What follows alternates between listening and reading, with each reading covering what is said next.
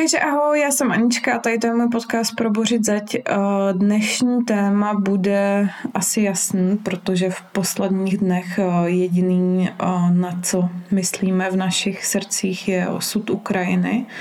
A jsem hrozně proto ráda, že moje dnešní pozvání přidal, přijala Ženя. Ahoj. Ahoj. Děkuji moc, že jsi tady. Tak moc děkuji, že, že jsi mě pozvala. Já děkuji. A ty jsi z Doněcka. Po obsazení Doněcka Rusama si se přestěhovala do Kijeva, později si emigrovala do České republiky a teďka furt máš rodinu na Ukrajině, který se potýkají s, dalším, s další rozpínavou snahou diktátora Putina. Tak tohle to jsou témata, o kterých se budeme dneska bavit. A já bych začala uh, tím místem tvýho narození. Uh, jaký to je v Doněcku? Jak to tam vypadá a do kolika jsi tam žila let, jestli se tě můžu zeptat? Jo, narodila jsem se v Doněcku, ale do svých 16 let jsem bydlela ve městě, um, které se nachází tak 30 kilometrů od Doněcka.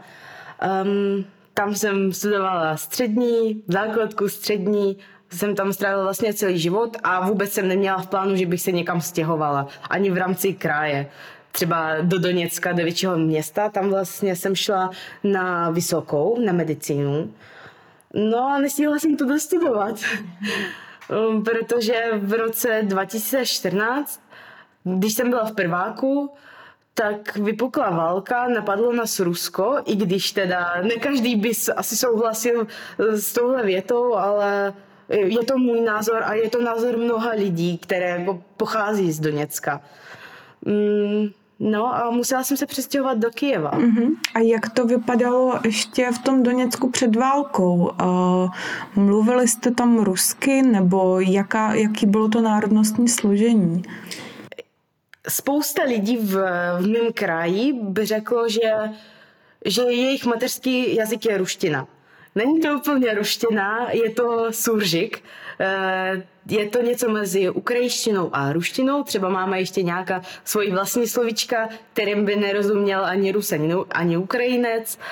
Um, ale samozřejmě etnicky, tak jsme Ukrajinci všichni. Eh, Rusů je tam velmi malé procento a je to samozřejmě tím, že jsme blízko ruské hranici.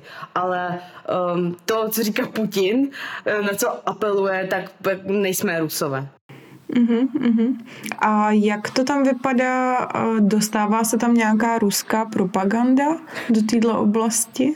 Spíše bych řekla, že se tam teď během posledních osmi let, tak se tam nedostává žádná jiná propaganda než ruská. Um, a je to hodně komplikovaný, že lidi nemají na výběr um, prostě jinou možnost, že mají jenom tu jednu, mají jenom jeden ten názor, ruský, a nemohou se podívat na ten konflikt z druhé strany. Třeba, um, a je to hodně omezený, um, je to hodně omezený třeba, že spousta lidí ne, neumí anglicky a že nejsou schopní si přečíst něco nerusky, neukrajinsky, ale anglicky třeba, že by se podívali na internetu, co si o tom myslí Francie třeba, takový jako neutrální stát, že jo ale bohužel nikoho to ani nenapadne. Takže jo, a ta ruská propaganda samozřejmě v tom hraje obrovskou roli. Um, takže tam běží ruská televize a ruský noviny se tam prodávají v této oblasti? No, žádná jiná televize tam není, jenom ruská. Um, a samozřejmě a všechno, um, všechno ukrajinský, tak třeba je tam zakázaný, jako vyloženě zákonem, že oni si říkají, že, že je to, je to prostě zakázaný, že třeba člověk, který, který by teď, v, eh, člověk, který by teď v Doněcku začal mluvit ukrajinsky, tak je v, jako v ohrožení, ve strašném ohrožení, že mohou tě zabít za to. Třeba zrovna jako nějakých deset let zpátky jako když budeš mluvit tam rusky, tak nikdo ti nic neřekne. A nebo třeba kdybys, kdybys teď zrovna uh, v Kijevě, jako v dnešní době, třeba jako dneska, kdybys mluvila v Kijevě rusky, nikdo ti nic neřekne. I když během posledních pěti let se to hodně změnilo. Třeba, že spousta lidí, kteří mluvili dříve rusky, protože byli na to zvyklí, tak přešli na ukrajinštinu že nejenom, jak se u nás vždycky říkalo, že jo, ta západní Ukrajina spíše mluví ukrajinsky a tak, ale teď jako ta centrální i, i mm, i v Doněcké oblasti, třeba města, které, která patří um, k ukrajinskému území, tak tam spousta lidí mluví ukrajinsky teď. Začalo kvůli, kvůli Rusku, protože chtějí se bránit a chtějí ukázat Putinovi, že jako tady není žádný ruský mluvící obyvatelstvo. Jako jsme Ukrajinci a je to jeden je z důvodů, jak, jak se můžeme bránit v podstatě. Když eh, Putin napadl tady tu oblast, tak ti bylo 16. Věděli jste už předtím, že něco takového může přijít, nebo jste si nepřipouštěli, že by tam mohla vypuknout válka?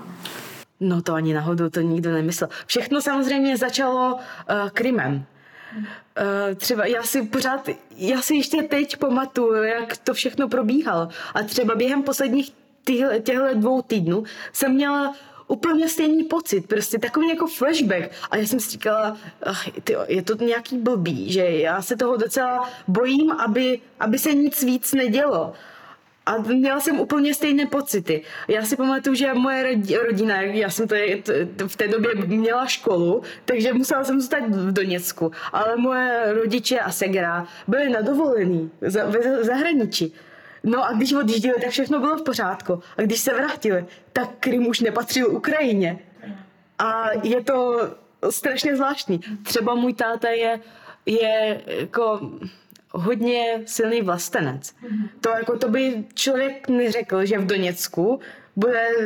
A teď mm, takových lidí je více v Doněcku ale jako bojí se dát najevo, že, že tam jsou, protože teď je to nebezpečný. Jako je to nebezpečný během posledních osmi let, ale dnes prostě se nikdo nepřizná, že, že nepodporuje Rusko, že má rád Ukrajinu a tak.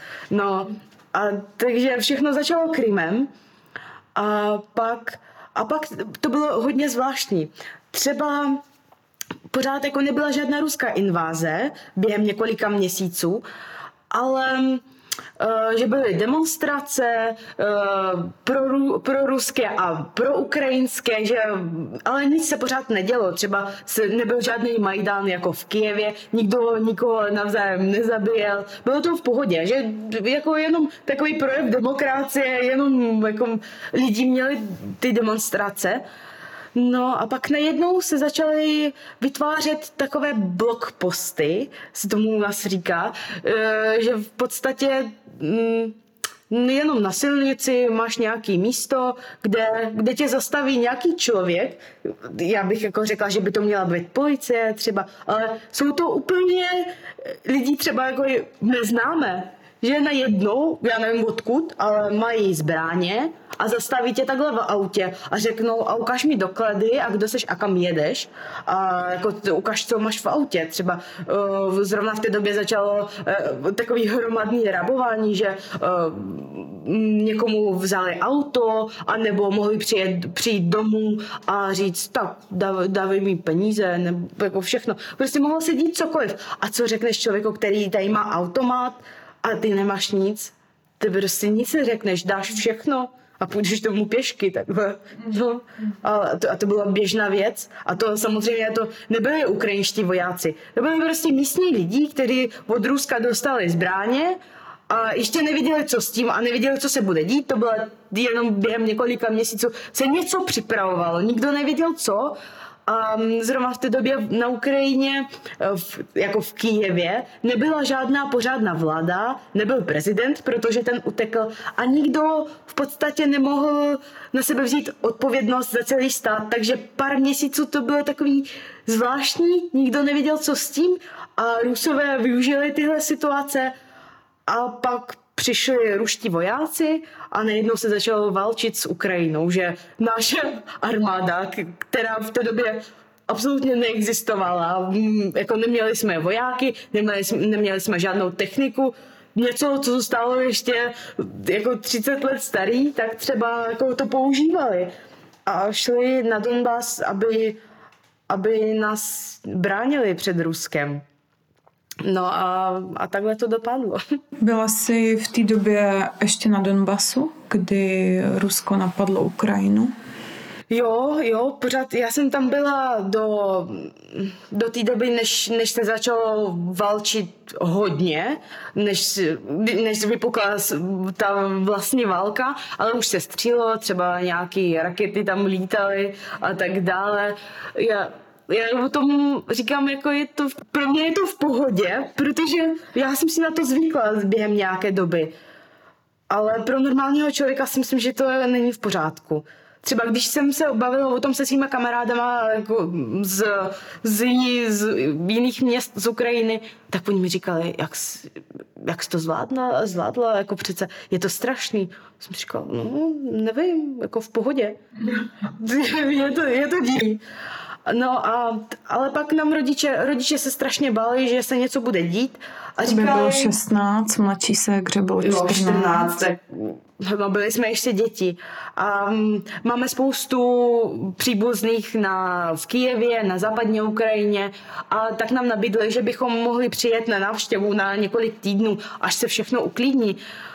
Tak já a Segra jeli vlákem z Doněcka, když se už na, na, na té železní, železniční stanici se střílelo, tak jsme jeli s kufříkem na dva týdny do Kijeva a zůstali jsme tam na více než rok. Mm-hmm. No a to bylo strašný. Třeba um, bydleli jsme u, u příbuzného, on má jako velkou rodinu, má manželku, má dvě děti takže oni vlastně v letě jeli třeba za babičkou a nechali nám ten byt na měsíc, že bychom, že bychom tam mohli být sami a tak. No a tak, tak jsme tam prostě byli se Segrou. Rodiče v té době byli v Doněcku. Táta tam vlastně zůstával furt. Máma... tam zůstat? Protože se báli o domov. Moje rodiče stavili ten barák 20 let sami. Táta to postavil sám, máme jako fakt hezký barák. Má, máme psy doma a on se bál, že, že o to můžeme přijít, než, než by tam spadla nějaká bomba. On se bál, že, že přijdou ruští vojáci a to vyrabujou. A, a, takže někdo tam musel zůstávat a ta tam tam zůstal, protože maminka to jako nemohla vydržet psychicky. Je to hodně náročný, že nevíš, jestli, jestli se dožiješ zítřka. Je to, nikdy nevíš, co se prostě může stát takže máma to nedávala psychicky a odjela za babičkou. Uh, babička bydlí v Kramatorsku. Uh, teď je to ukrajinské území, je to v Doněcké oblasti, ale um, dříve to byla Doněcká lidová republika, jak se, jak se jí říká teď. Ale jako samozřejmě neuznávám ani ten název, ani to území. Prostě je to ještě jako pořád Doněcká oblast, ukrajinská. No a um, takže táta tam zůstával furt, ale a my jsme dvě holky, ani, ani jsem nebyla plnoletá v té době, Segra samozřejmě taky ne, jsme byli odkázaní jenom na sebe, protože třeba uh, občas nefungovalo bankovnictví v té době. A jsme tak jako jednou jsme zůstali bez peněz vůbec, že že jako týden a půl jsme vůbec neměli peníze, nebo jsme měli, já nevím, jako zůstalo nám 30 hřiven, to je jako méně než 30 korun. Hmm. A jako neměli jsme jídlo a říkali jsme si, ty jako co máme dělat teď. A, a bali jsme se to říct rodičům, protože věděli jsme, v jaké jsou situaci. Oni jsou, jako tam se valčí, ne, oni přemýšlí nad tím, jak přežijou a my tam, je to taková jako basic potřeba. Teď si říkáš, jak je to možné, že, že nemáš prostě co jíst. Ale jako nejednou jsme prostě u toho byli a říkali jsme si, tak jako co máme dělat. Hmm. A, a jako pak naštěstí samozřejmě máma nám poslala nějaký peníze a že, že to by dopadlo dobře. Ale nejednou jsme byli jako nevěděli jsme, co, co budeme dělat. Hmm. Ty jsi kvůli tomu musela přerušit to studium na lékařské fakultě? Uh, ne, já jsem pořád jako ještě doufala, že se vrátíme. Celý léto jsme doufali, že že se to uklidní, nakonec, že se oni se nějak domluví a že, že my jsme počítali s tím, že se vrátíme k domů. Třeba jsme si říkali, tak jo, tak za měsíc, za dva, no tak asi v září se vrátíme. A ono jako nikdy už prostě byl čas, v září nám začíná školní rok a jsme si říkali, tak asi jako co, jestli máme čekat dál, anebo jako něco dělat, tak jsme celý září jsme ještě byli tak jako jsme si říkali, tak ještě si počkáme a vlastně rodiče říkali, tak jako žádná panika, uvidíme, jak, jak se to bude vyvíjet. No pak bylo docela srozumitelné, že se asi nikam nevrátíme zatím. Takže musela jsem jít na, na lékařskou fakultu v Kijevě, že jsem tam přišla takhle jako v půlce školního roku, v půlce semestra a řekla jsem, no já jsem studovala v, Don- v Doněcku a potřebuju pokračovat, jestli jako to můžeme nějak zařídit. To bylo jako docela nepříjemný okamžik. Já jsem měla pocit, že jdu, jako že, jsem přišla prostě k tomu uh, proděkanovi a že, jako, že, že jsem přišla za ním domů a že mu říkám, hejte, jestli byste mi nemohl půjčit, já nevím, jako nějaký prachy. Protože on na mě tak reagoval, jako že hm, zase jako taková nějaká doněcká, doněcká studentka. Protože třeba jako jsme měli no, hodně jako negativních komentářů o tom, že jsme jako, ne všichni lidi samozřejmě, ale jako spousta lidí jako nás ne, no, ne, že neměli je rádi, ale furt říkám, hm, zase jako z Doněcka, jako co tady, jako, co tady jako chcete. Jakože vadilo, že jste odjeli, nebo jenom ta nenávist vůči? Že spíše jako narušujeme jejich život, normální život a že třeba, že naši krajani, někteří z našich krajanů zabíjí prostě jejich rodiče a nebo syny a nevím koho. Takže tam jako byl jako takový trochu konflikt, ale spousta lidí zase, jak teď v České republice, spousta lidí z, z celé Ukrajiny nabízeli zase prostě nějaký byty nebo prostě jakoukoliv pomoc, protože se pak během toho leta a během celého dalšího roku se spousta lidí přestěhovala z Doněcka, protože viděli, že tam, tam nebude normální život a jako stěhovali se někam a dostali jsme obrovskou, potom za nějaký čas jsme dostali obrovskou podporu jako od obyvatelstva, že to, to jsme jako taky nečekali. Spousta lidí jako podporovala potom, ale možná, možná jsem měla jenom takovou nepříjemnou zkušenost jenom s, jako s tímhle proděkánem. Oni jsou totiž, no občas jako většinou jsou nepříjemní. Třeba pro mě tady v České republiky, republice byla uh, hodně, já jsem byla překvapená tím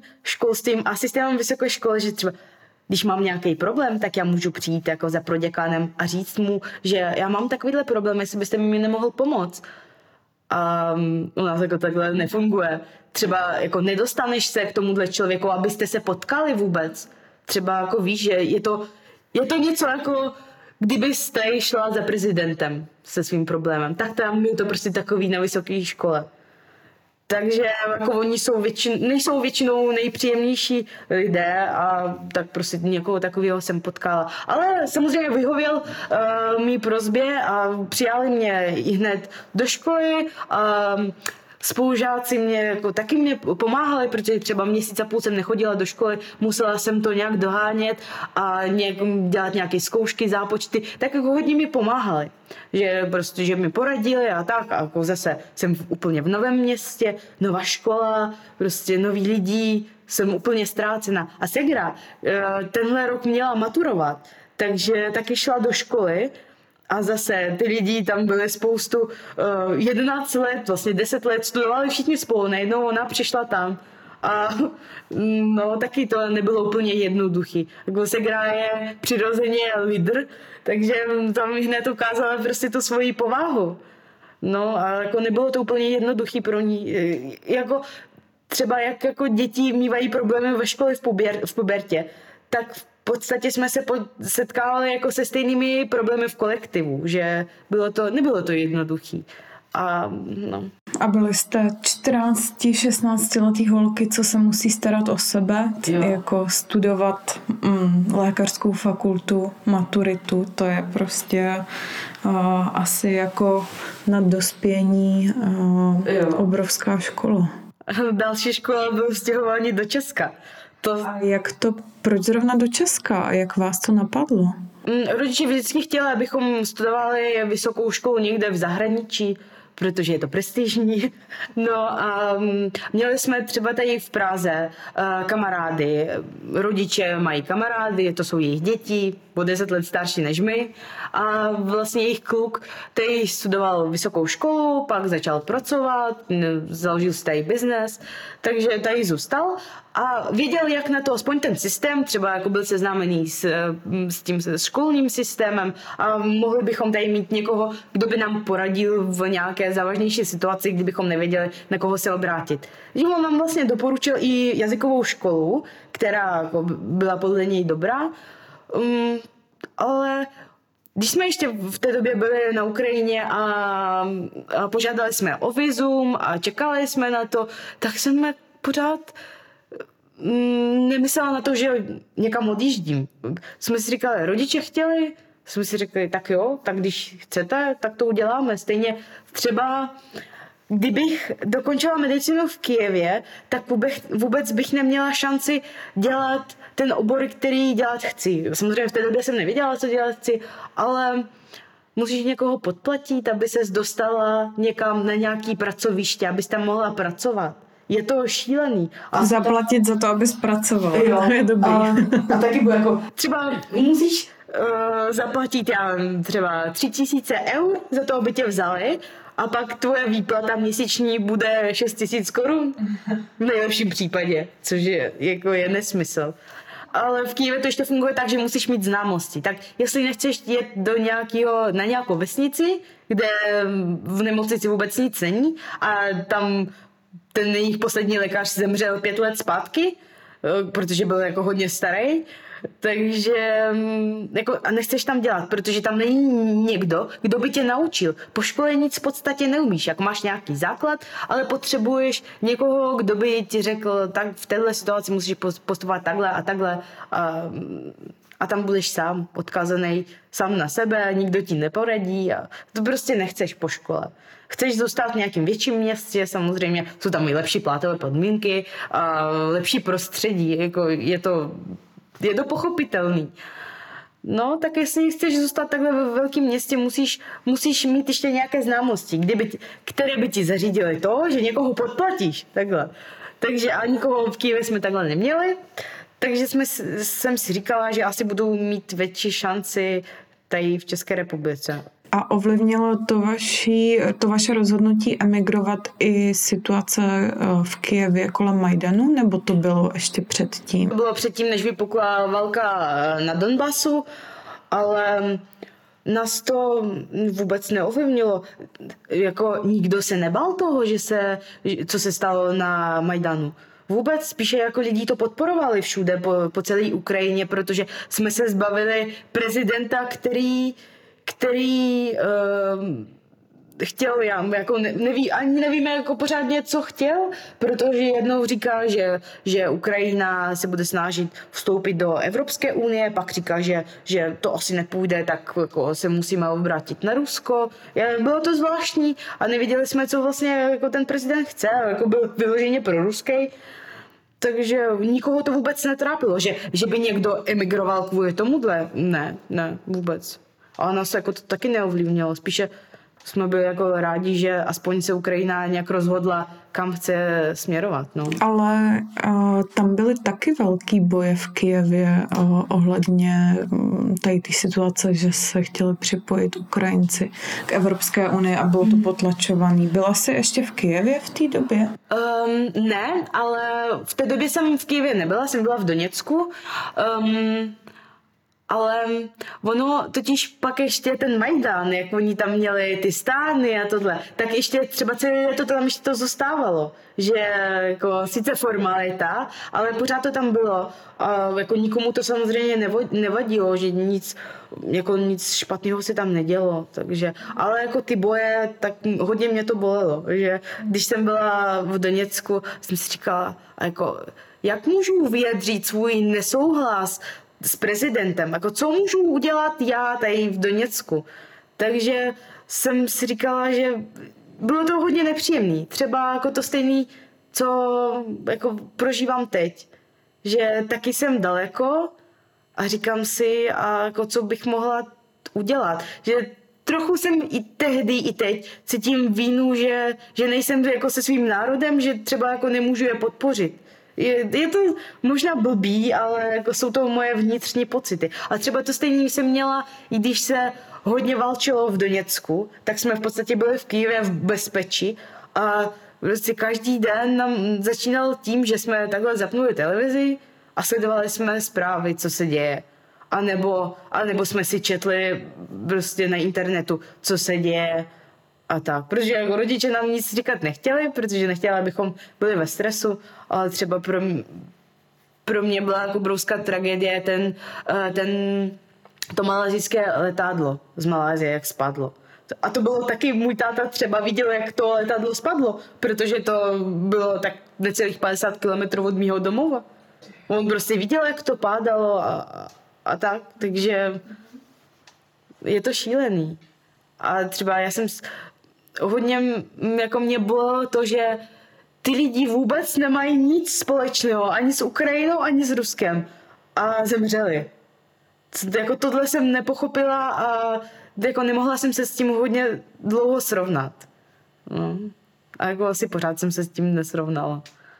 Takže potom padlo rozhodnutí uh, jít na školy do, do Česka. Zase jste odjeli sami s tvojí ségrou. Jaký to bylo?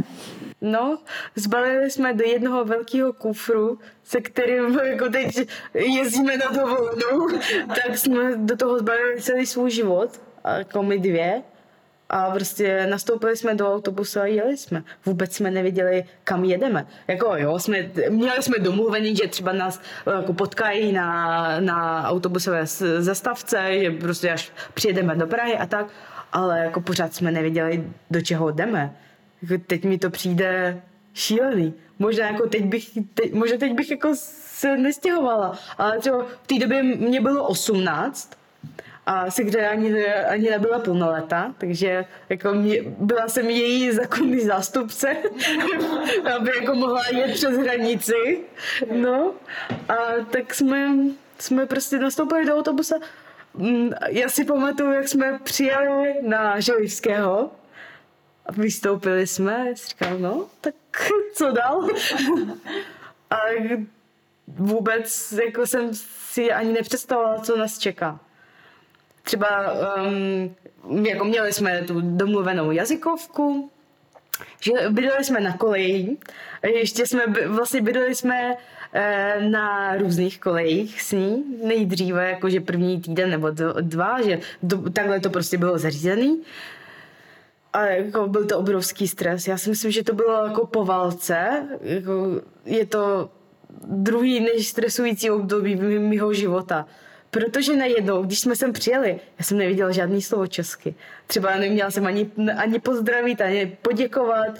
Třeba jako v obchodě prodavačka e, na tebe mluví a ty si říkáš, Maria, co po mně chce, jako, tak jako snažíš se mluvit anglicky, ale třeba jako nevšude, jako na pokladně se možná nedomluvíš anglicky, ne vždycky. Takže to, to byl obrovský stres, třeba jsme si říkali, jako OK, tak teď musíme jít na nákup kam? Za prvé, jako seš v novém městě, za druhý, jako vůbec neumíš ten jazyk a jsi ztrácený. Jako strašně dlouho nám trvalo, než, než jsme si na to zvykli. A to jsme ještě byli dvě, kdybych byla sama, tak bych se zbláznila asi. Jako i tak nám jako bylo strašný, strašně smutno a já jsem si říkala první prvních pár týdnů jsem si říkala, jestli jako to bylo správné rozhodnutí a jako už jako nemáš cestu zpátky. Takže musíš v tom pokračovat.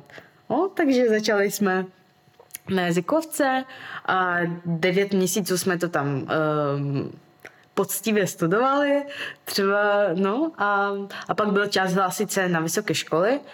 Um, tady jsem měla jednu kamarádku, která tady bydlela už třeba tři nebo čtyři roky a říkala mi, no, to jako ty si na medicínu nedostaneš, ale že jako prostě to nemá šanci, ani to neskouší.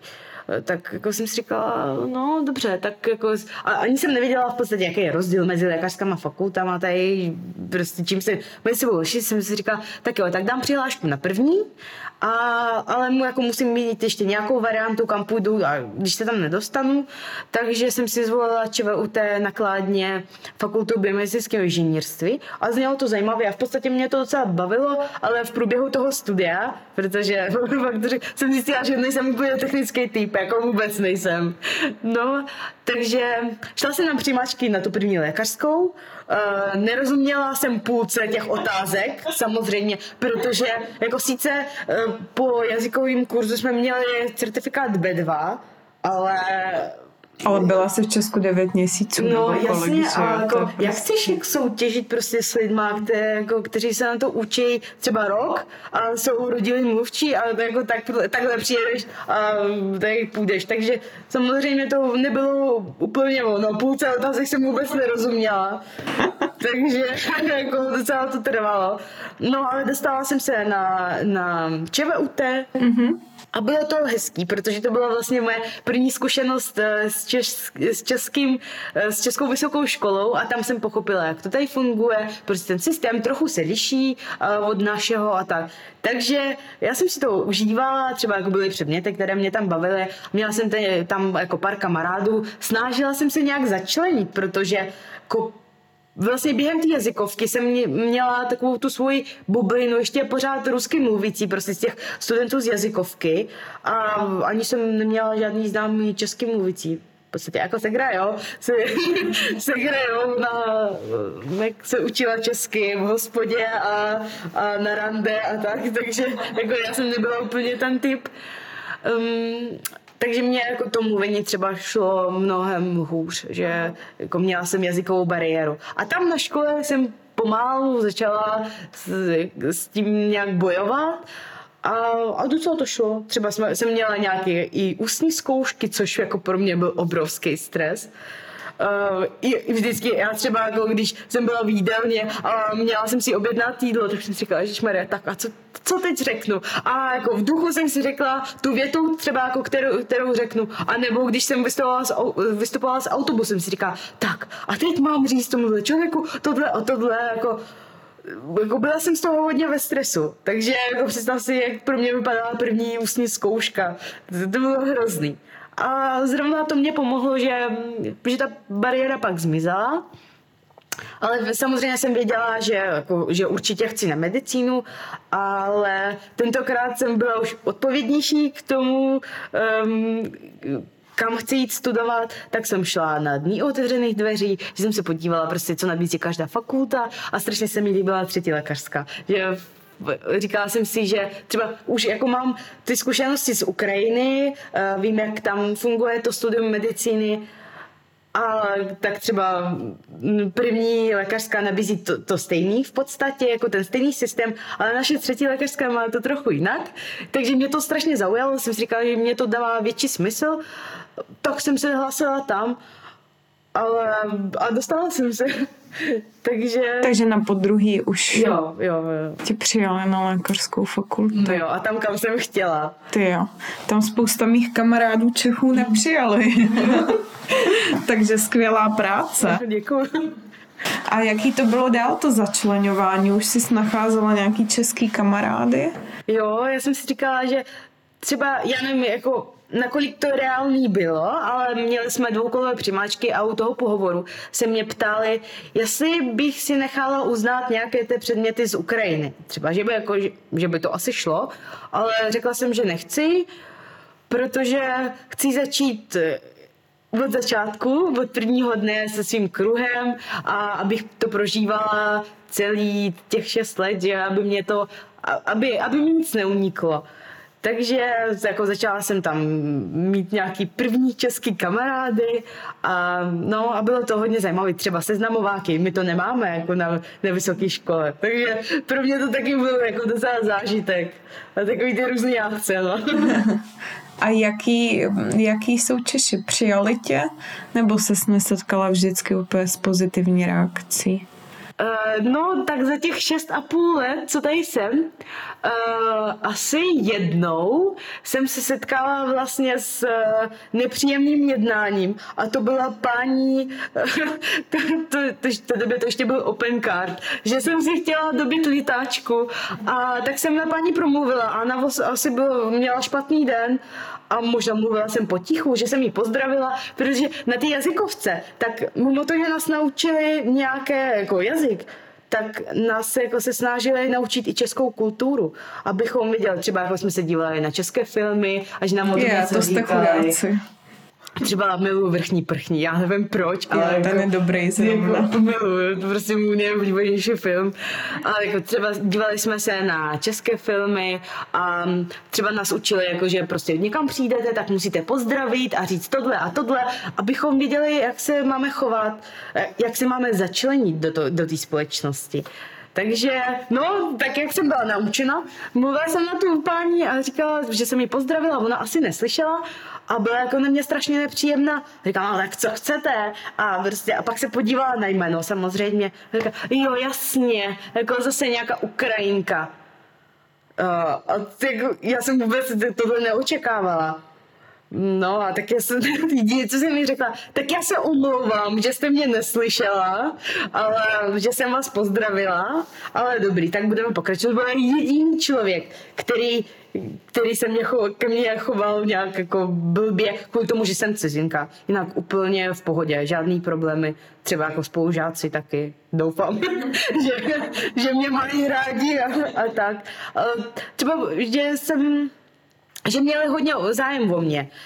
Um, jak jsem člověk z úplně jiné, jiné společnosti, jiného původu, tak je hodně zajímalo, jak to tam u nás chodí a tak dále. Takže takže spíše, spíše jsem potkávala vždycky nějaký zájem, um, než, než nějakou negativní reakci. To určitě. Byla jsi v kontaktu s domovem? Jo, určitě. Tak s rodičema jsme furt v kontaktu, furt si voláme a rodiče se naučili s messengerem, prostě s mobilama, takže obrovský pokrok.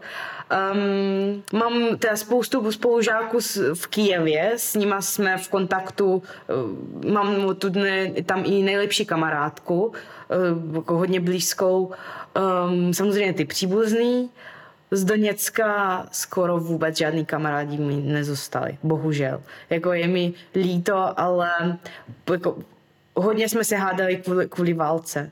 Že třeba hodně, spousta lidí mě obvinovala z toho, že jako co o tom víš, jako přece si utekla. A jako tak, kdyby měli možnost, taky by utekli, jenom prostě neměli tu možnost. Takže jako, ale třeba měla jsem nejlepší kamarádku, hodně blízkou, kamarádili jsme se, já nevím, pět let třeba, jako v, v té pubertě, že to byl takový jako silný. A, a teď prostě ani nevím, jak na tom je, protože protože několikrát jsme se hádali, říkali jsme si tak jo, tak to jako žádná politika. Prostě máme se rádi, nebudeme o tom mluvit, ale furt ono na to přijde nějak ta řeč a, a ti kamarádi i třeba mají jiný názor na tu ruskou invazi, nebo? Jo, mají jiný názor. Říkají, že Rusko je přišlo zachránit. Já nepochopila jsem od čeho a od koho teda. A pořád nechápu. No. Ale jako jo, spousta mých spolužáků eh, ze střední mají prostě tenhle názor. Ale říkají, ono totiž je, problém je v tom, že oni si myslí, že přijde Rusko a řekne, tak jo, bratři, teď do Doněck bude součástí Ruska a že budete tady žít stejně dobře, jak žijeme my v Moskvě. Jenomže se to nestalo. Za těch 8 let jako se nic nestalo, bohužel Doněck je prostě takový ekonomický peklo, tam není pošta, není žádný jako pořádný bankovnictví, protože žádná banka tam nechce fungovat, protože jinak by byla jako stejně jako na Krymě, protože by byly pod sankcema od Evropské unie a, a, a Ameriky. Takže prostě pro ně to nemá smysl. Takže je to oblast se zničenou ekonomikou, protože my uh, Doněcký kraj tak je průmyslový kraj, že máme, měli jsme spoustu různých fabrik, továren na výrobu prostě čehokoliv, chemický průmysl, eh, prostě spousta věcí. Máme spoustu dolů na uhlí, eh, tam se jako hodně věcí těžilo. A najednou, jak prostě odešli odtud ukrajinské peníze, tak najednou se nikdo o to nestaral. Rusko jakž tak jako nějaký prachy tam předávalo, ale pořád to nestačilo. Takže spousta těch podniků se uzavřela, Eh, ty uh, doly taky, bohužel, a uh, přestali se hodně starat prostě po technické stránce, takže a je to hodně nebezpečný, jako tam prostě hrozí ekologická katastrofa, možná už je i nastala, akorát my o tom nevíme, protože uh, jestli se podíváš na t- takovou tu, t- tu pyramidu maslou a že máš nějaký basic potřeby a pak víc víc, takže ta ekologie je někde jako nahoře, a to jídlo a, a bezpečí je dole, takže na ekologii tam pořád nikdo nemyslí. No, tak já nevím, jak, v jakém stavu to tam je. Takže žádná práce tam není během těchto os, osmi let. Uh, Rusko jedině vozí tam pra, uh, peníze, um, kamiony, aby mohlo platit uh, důchodcům nějaký důchod, prostě učitelům, policii, vojákům a to je všechno. A ty, a ty výplaty, je to, je to prostě směšný, protože třeba mm, jako normální výplata střední, tak je pět tisíc rublů, což je, já nevím, tak dva půl tisíce korun. A ty ceny jsou srovnatelné tady jako tady v Praze. Já nevím, jak lidi to tam dávají. Já, když se bavíme s rodičema, já si říkám, a jak, jak, to, jak to děláte? Jako ten člověk vydělá, nevím, třeba 30 tisíc a je to málo pořád a tam je to jako srovnatelný. Je, je to hrozný. A samozřejmě spousta věcí tam chybí, jakože v obchodě si nemůžeš koupit cokoliv jako tady, ale máš na výběr třeba jenom dva druhy cukru, eh, mouku, prostě nějaký pohánku třeba, toho jako na výběr tolik nemáš a stojí to strašný peníze. Takže... Ale přesto tam jsou teda lidi, kteří jsou jako proruský? No, teď tam zůstali lidi, kteří nemo, nemohou nikam odjet. A nebo jako kdo asi nechce, kdo se má dobře, třeba jako policie, vojáci, zase jako učitele třeba, protože jako tím musíš platit nějaký, nějakou výplatu, že jako aby, aby se to nějak drželo ten stát. Ale ostatní, kdo mohl odjet, tak odjeli. Kdo do Ruska, jak teda splnil se jejich sen a teď pracují někde na nějakých stavbách a, a tak a nebo na Ukrajinu, spousta lidí odjela taky, a nebo, a nebo taky ještě jeli do zahraničí, to, to, to taky. A jako nehodně lidí, že bych jako, že by do zahraničí odjela nějaká větší částka, tak bohužel ne, protože nikdo se nechce učit nový jazyk, anglicky nikdo neumí, takže jako nem, nemá šanci prostě. A jak se tam změnil život tvých rodičů? Museli třeba změnit práci? No, na začátku, jo, máma z práce odešla, máma asi tak už 6 let, myslím, že nepracuje, protože nechtěla zaprvé zůstávat v tom kolektivu, protože jsou, většina kolektivu je pro Ruska, je to nepohodlný, protože moje rodiče ten režim nepodporují a je to pro ně psychicky náročné. Takže, no, takže kvůli tomu máma odešla z práce. Táta um, je to takový zajímavější, protože táta nejdříve z práce odešel, ale pak ho pozvali zpátky, že, že by jako tam mohl pracovat, takže se vrátil. Táta je důl, důlní inženýr, že třeba kontroluje bezpečí, jako bezpečnostní podmínky práce v dolech a tak. Takže mm, táta ještě pořád pracuje, ale zrovna s tou práci je spojena, spojeno pár zajímavých věcí. Třeba je nutí teď přes práci je nutí oč- eh, se nechat naočkovat proti covidu.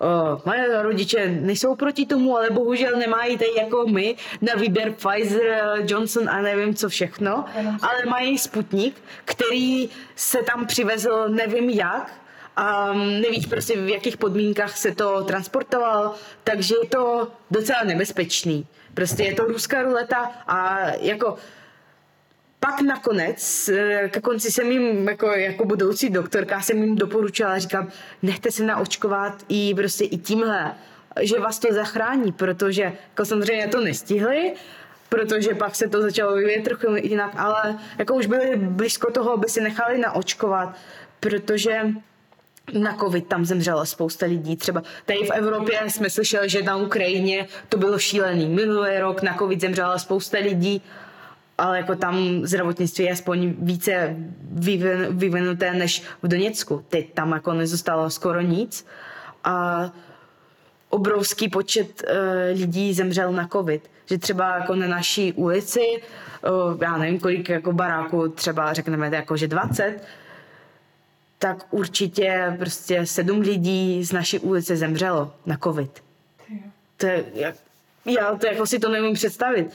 Třeba já si říkám, tady minulý rok jsem pracovala na covidu, uh, abych tady prostě tomu zdravotnictví nějak odlehčila a moje rodiče zároveň, že já jim vůbec nemůžu nějak pomoct, že jsou odkázaní sami na sebe, že že prostě mohou jako na toho onemocnět a nedej bože zemře, zemřít.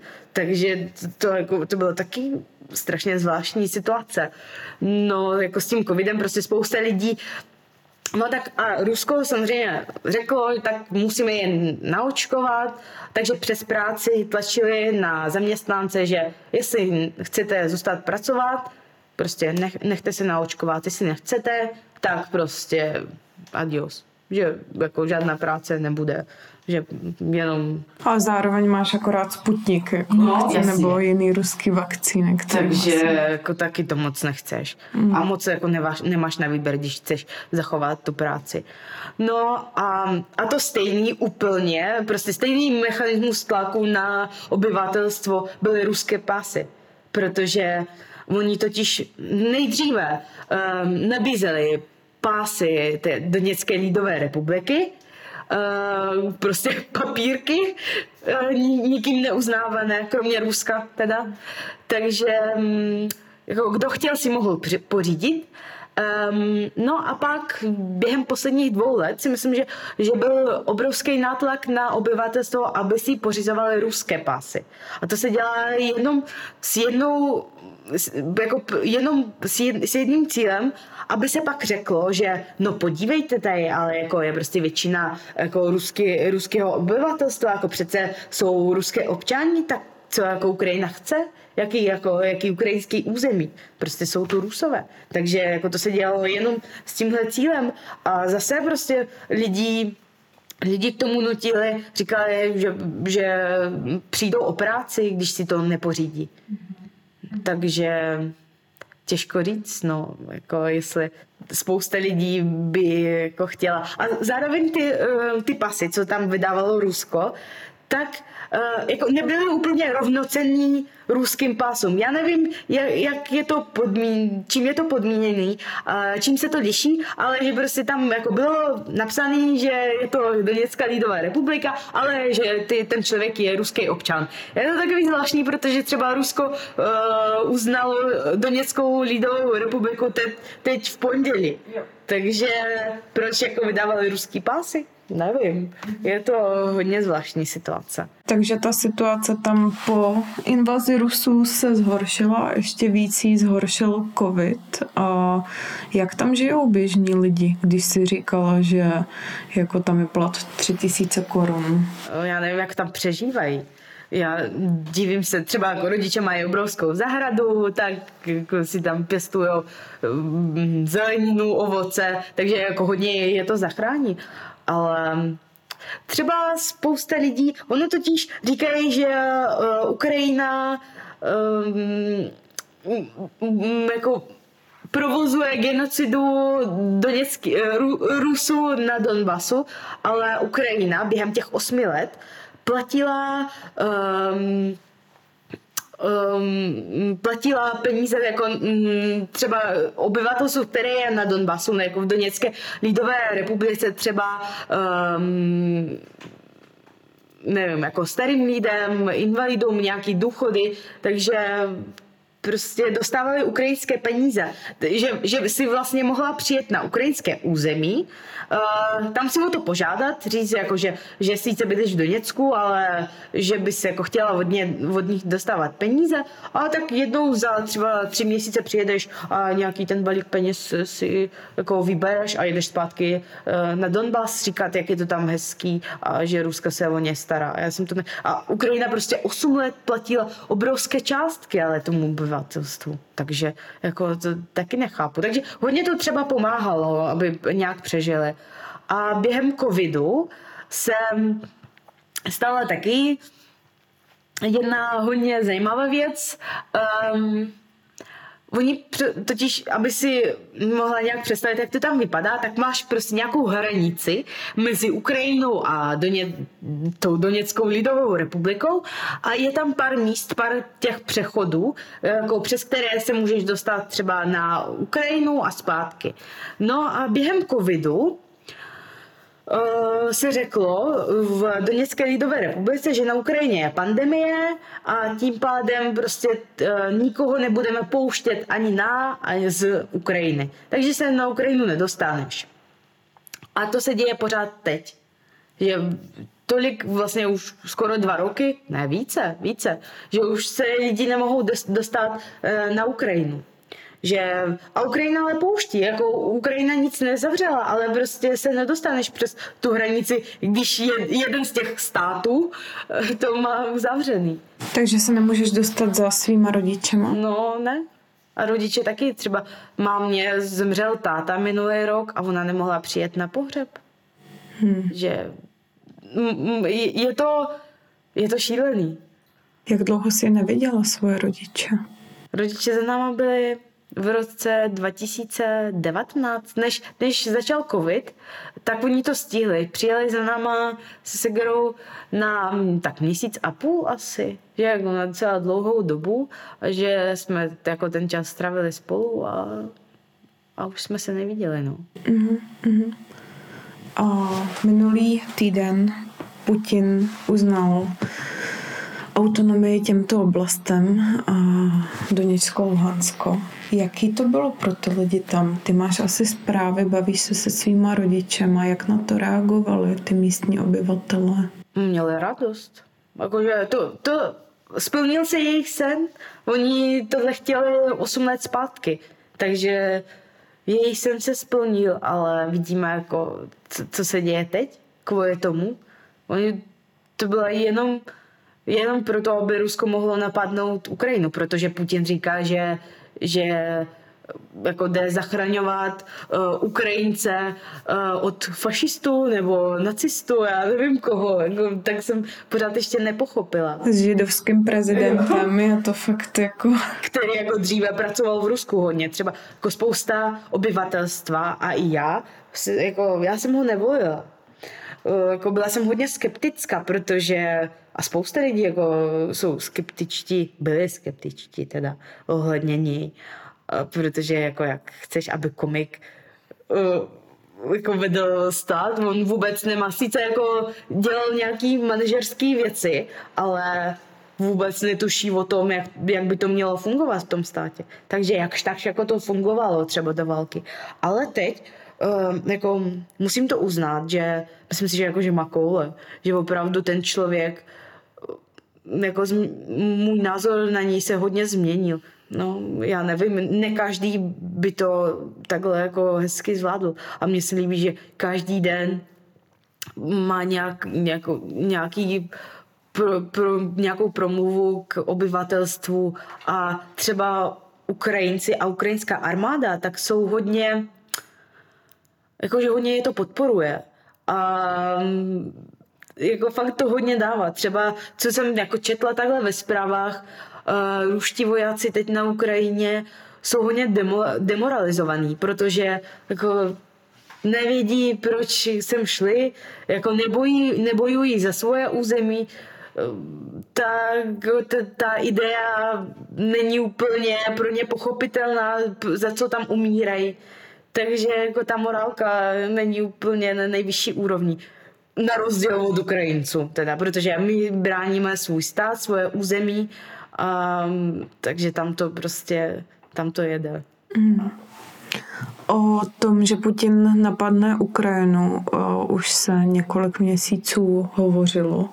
O, věřili tomu lidi na Ukrajině, že se to fakt stane?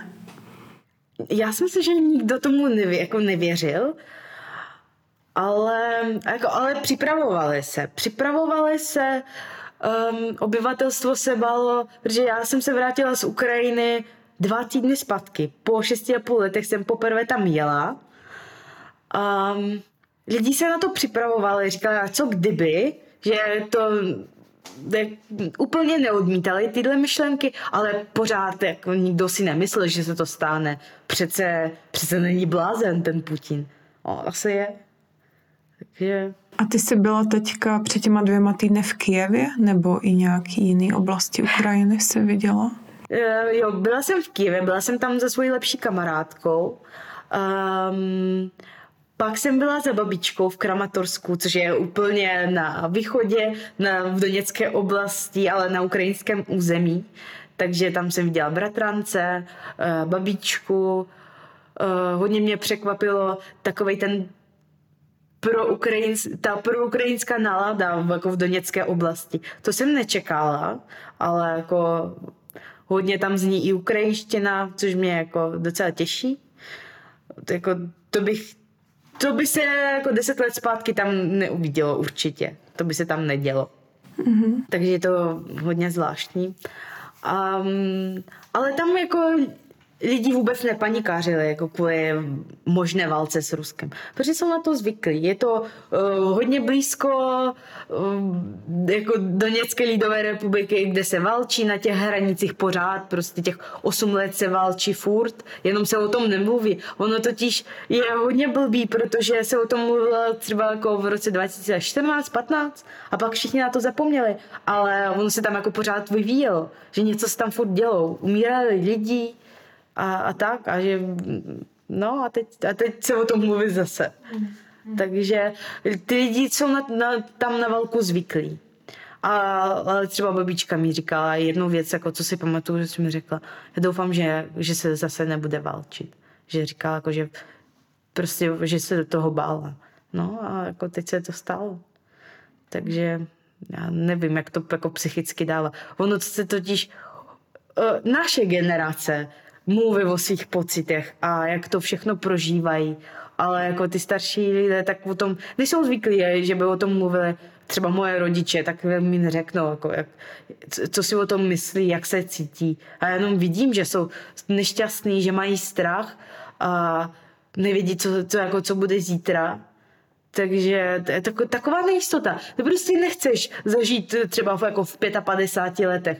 Že si říkáš, že by v 55 letech bys chtěla mít jako zařízený bydlení, eh, rodinu, všechno jako pohodička, klídeček, že chceš si užívat ten život, že si jako celý život na něčem pracovala a teď máš ty výsledky.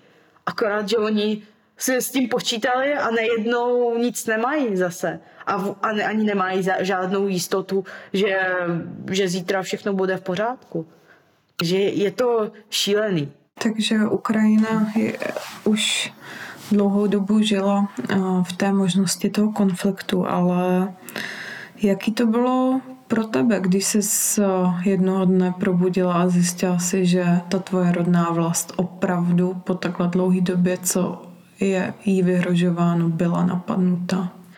Jako někde jako hluboce, jako někde, já jsem jako tím přemýšlela, říkala jsem si, že je to hodně možný, třeba jako během posledních týdnů, dvou, tak jsem měla takový flashbacky z roku 2014 a jsem si říkala, že jako není to dobrý pocit. Není a byla jsem připravena na to, že, jako, že se něco bude dít.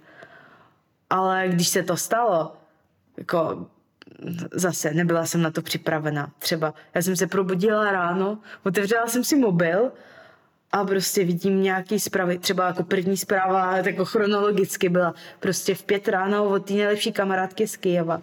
A on říká, že jo, jako tady se válčí prostě v Kyjevě, jako máme válku. Jako, já, já si říkám, cože. A pak, a pak další zprávy od mých českých kamarádů a známých, kdyby potřebovala nějakou pomoc, prostě obrať se. To jsem nečekala, jakože, že i hned za jako nějakých prostě pár hodin od začátku války už dostávám takovýhle zprávy. Takže mě to jako strašně překvapilo, ale samozřejmě v té době jsem nad, jako nad tím nepřemýšlela, prostě jako tekly mi slzy z očí a jsem si říkala, jako prostě je to tragédie. E, jako co s tím můžu udělat, nevím. A nejhorší je to, že, že prostě jako ten celý stát, že jako všichni, vše, celé obyvatelstvo státu teď zažilo to, co jsem zažila já. A jako já prostě, já to, já chápu, jako co zažili, prostě tu jako vnitřní frustraci, že nevíš prostě kam utíkat, co tě čeká zítra, že už jako nepřemýšlíš nad tím, kam pojedeš na dovolenou a prostě si říkáš, ty kráso, zase se střílí, musím běžet někam, jako se schovat. Třeba jako sleduju na Instagramu jako spoustu známých a říkají, Ježiši zase jako se střílí a nebo jako lítají nějaké bomby nebo stíhačky, nevím co.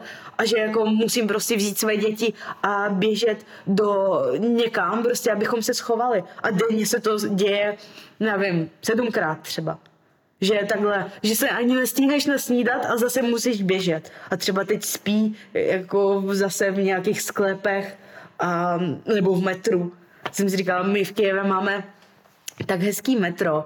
Já nevím, jestli jsi někdy viděla, že prostě každá ta stanice tak je jako úplně jiná, je hezký. Teď prostě tam jako bydlí lidi, bydlí, protože je to tam jako bezpečnější než v nějakým paneláku. A prostě a Rusko říká svýmu uh, obyvatelstvu, že prej jako ne, ne, nezasahujeme do nějakých obytných oblastí a že uh, mírný obyvatelstvo uh, jako je v pohodě. Jo? Kolik dětí už třeba zemřelo? Spousta. A třeba včera... No třeba včera zautočili na uh, jednu velkou uh, dětskou nemocnici. Cíleně. Si říkám, ty, jako, co je prostě, co je jako jako nejste lidí, prostě jako představte si, že, jako, že vaše děti to, jako, tak tohle zasáhne. Já, já nechápu, jako, co, proč. Je to hrozný. A trpí nevinný lidi. No. Prostě, který za to nemůžou.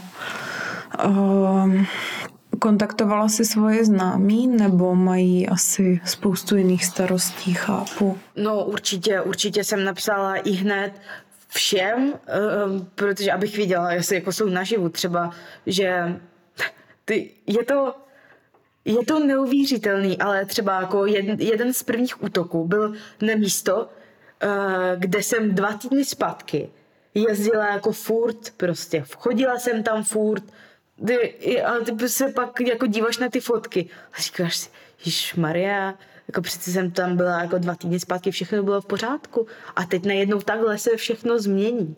Takže samozřejmě jsem i hned jako utírala jsem si slzy a psala jsem všem kamarádům a známým a příbuzným, uh, jestli jako jsou v pořádku, jestli chtějí pomoc a jako jestli, co budou dělat dále, protože jako spousta lidí se snažila jako odjet z ale viděli jste ve zprávách, že, že tam byly šílené kolony, to, to se nedalo.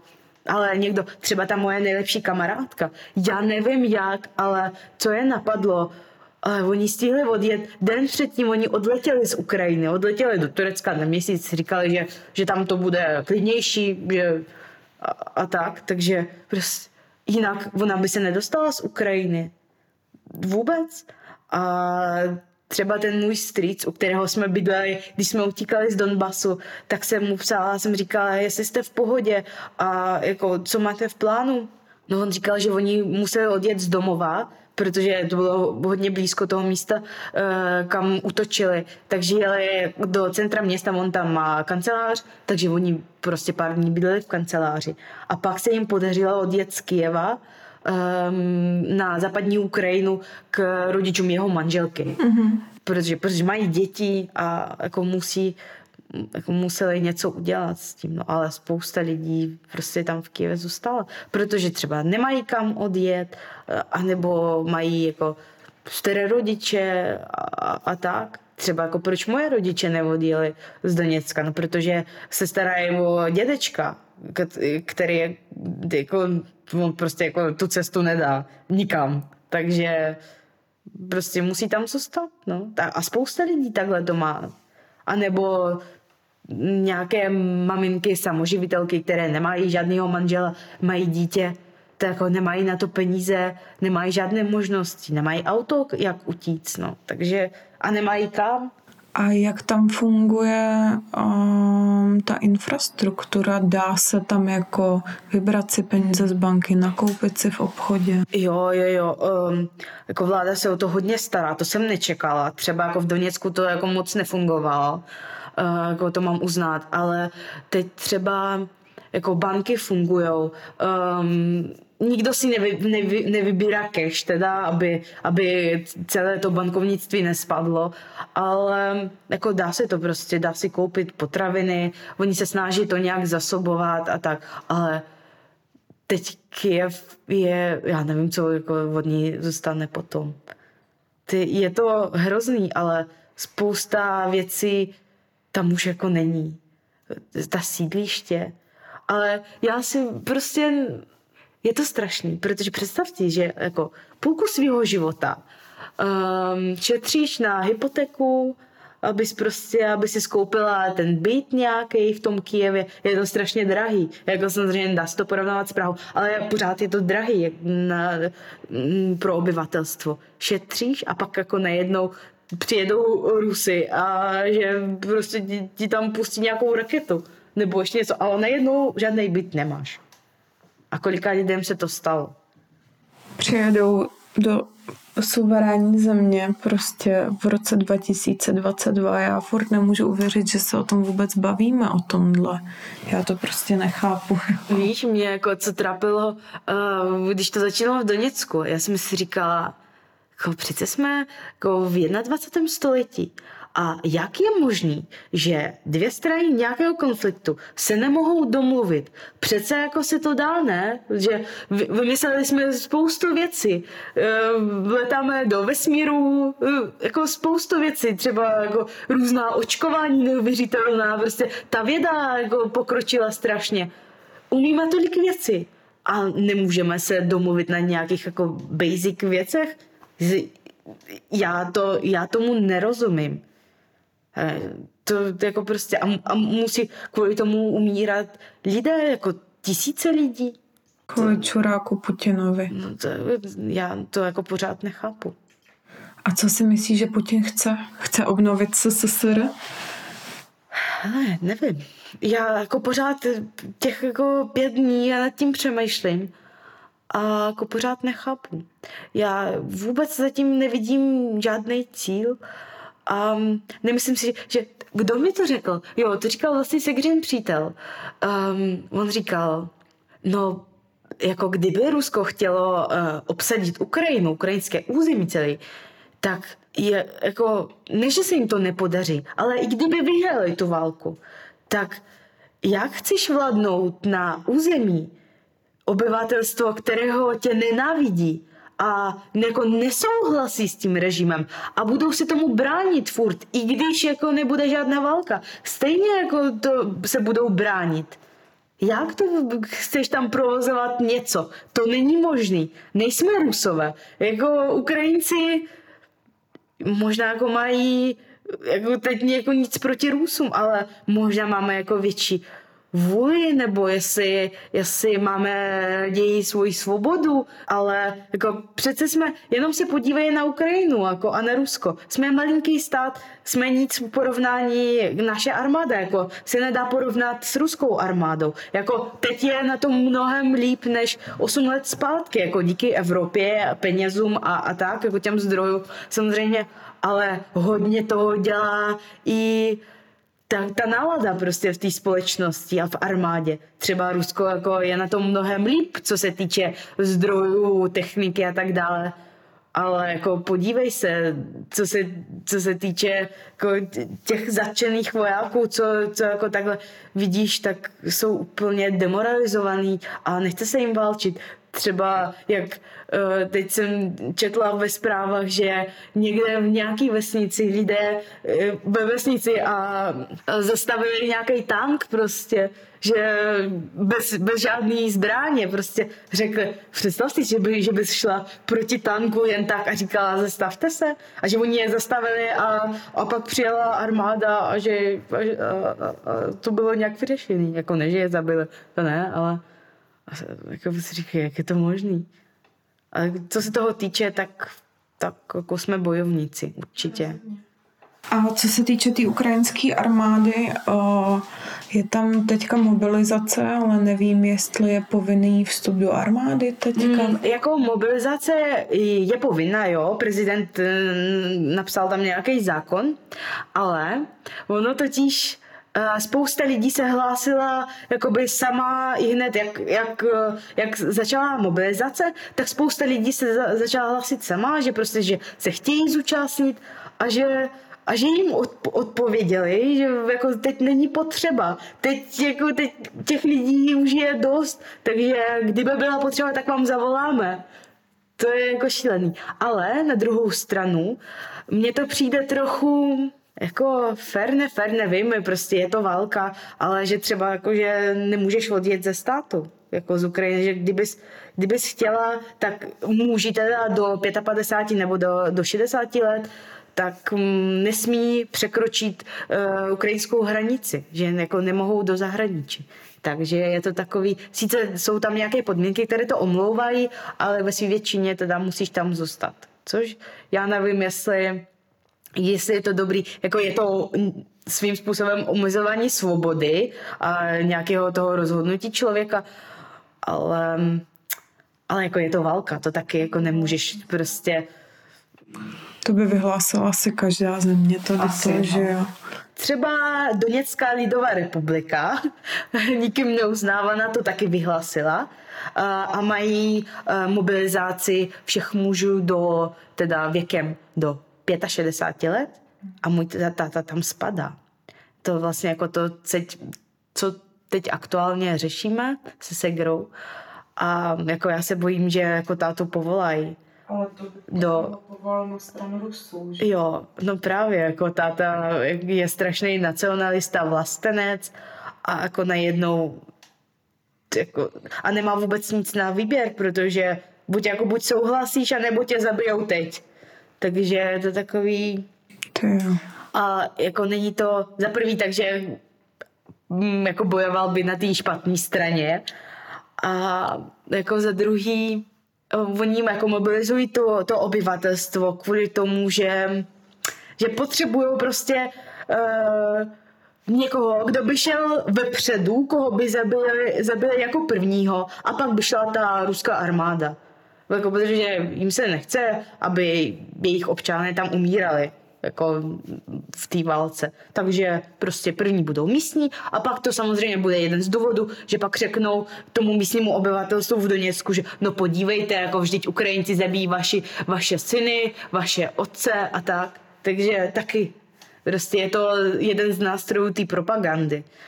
Jako je to šílený, já, já, jako, já nevím, co, jako, co já s tím můžu udělat. Nic. A neví, co přijde teďka. No teda. právě. Teď třeba, teď překvapivé se toho nic moc jako v Doněcku neděje. Všechno uh, se odehrává v Kijevě, v Charkově a, a tak, jakože na tom severu a jako v centru Ukrajiny a třeba taky z Kryma, jako tam na nás jdou. A v Doněcku se zatím nic neděje. No. Hmm. Takže těžko říct, jako, sice jo, třeba v Kramatorsku na ukrajinském území, tak uh, zničili nebo nějak jako významně poškodili uh, letiště vojenský. Ale ono sice, už jsem jako nějak přijala, že se to děje. Třeba první den jsem byla úplně frustrovaná a jako nemohla jsem pochopit, co se děje. A jako teď jsem už nějak přijala. Třeba mě hodně pomohlo, že jsme, že jsme se potkali s Segrou a, a, a s kamarády, jako, ale pro mě bylo důležité si to probrat se Segrou, protože jako i v té situaci 8 let zpátky jsme v tom byli jako spolu s ní. Takže obě dvě víme, jako co jsme prožívali a co jsme cítili. Takže teď nám to hodně pomohlo, že jsme si o tom promluvili a nějak jako se nám ob, ob, ulevilo, no. A takže teď, když prostě čtu nějaký ty zprávy, tak to beru jako hodně jako kriticky a jako už mě to až to, tolik jako nebolí.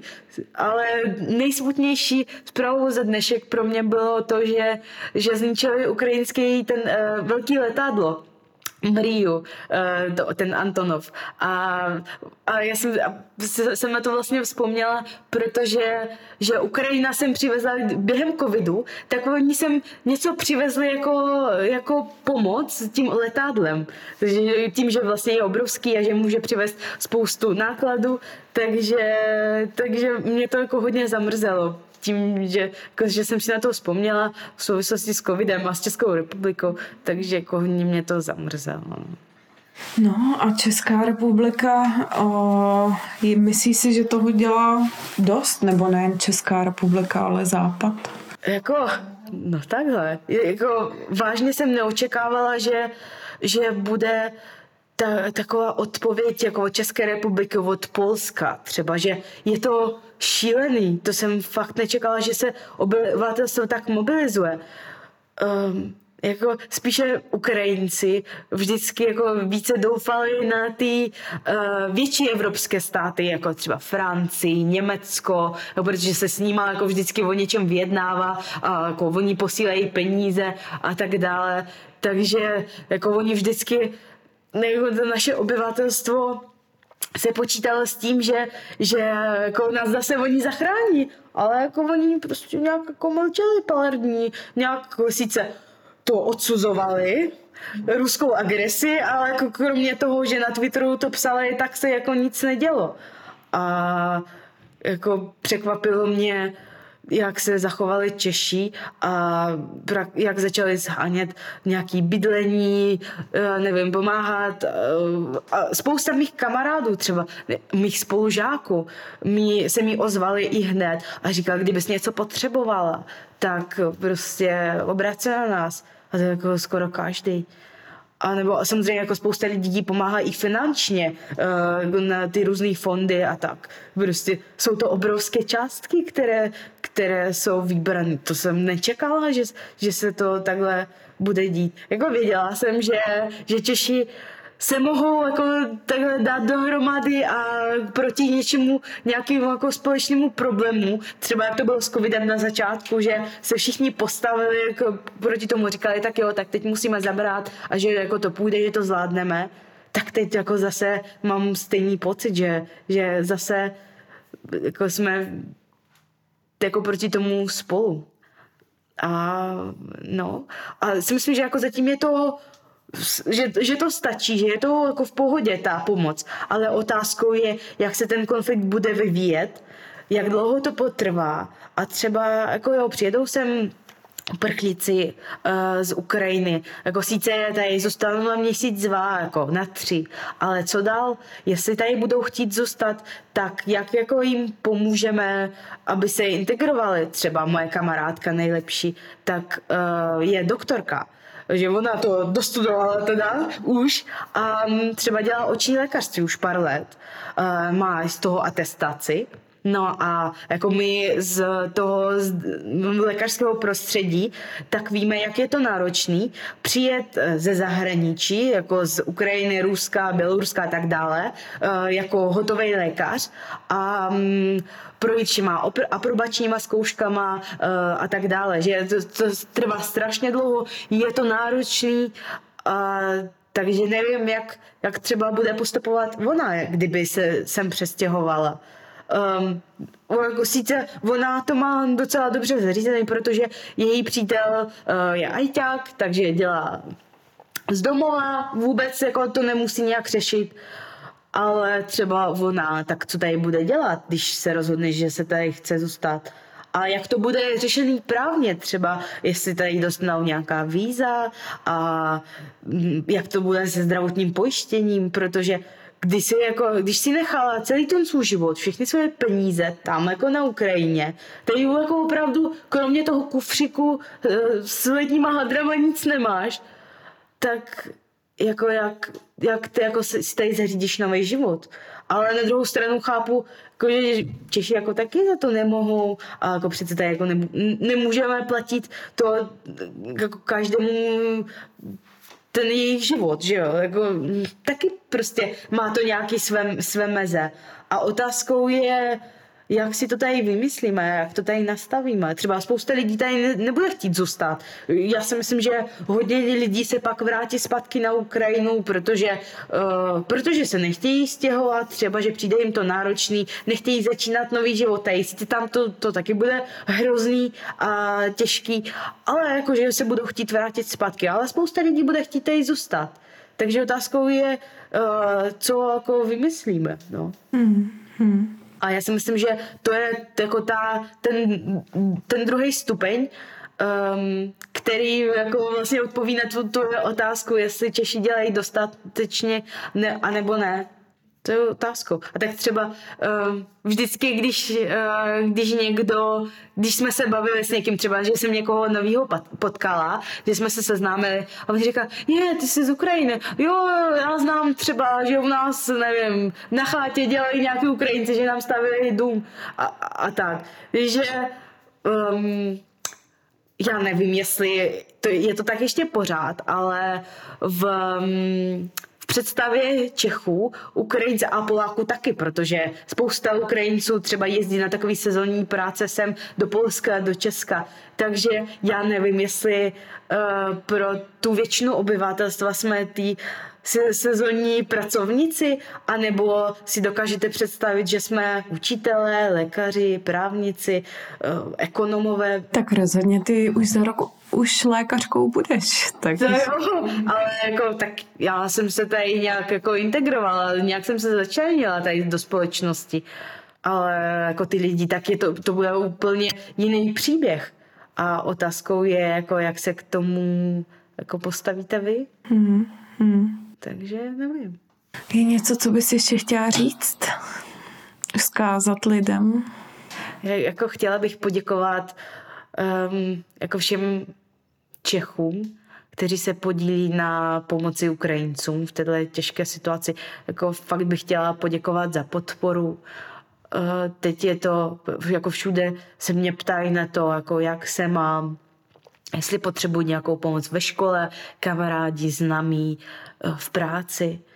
A jako fakt jsem to nečekala. Jako já si sice žádnou pomoc zatím nepotřebuju, ale jako ty lidi, co jsem přijedou, já si myslím, že asi přijedou, tak tu pomoc potřeba budou a já doufám, že, že něco dostanou, jakože aspoň nějakou tu podporu. No. Jako, chtěla bych poděkovat všem vám. Je to neskutečný, to, to jsem neočekávala. My děkujeme a já děkuju. A budu moc, moc, moc myslet a myslím a věřím a doufám a přeju si a vysílám všechny svoje myšlenky, stejně jako naprostá většina Čechů k svobodné Ukrajině bez diktátorských machinací Ruska a to, aby to stálo co nejméně civilních nebo jakýkoliv obětí aby už tam žádná válka nebyla. Moc děkuji, strašně si to vážím, toho tvýho vyprávění. Taky moc děkuji.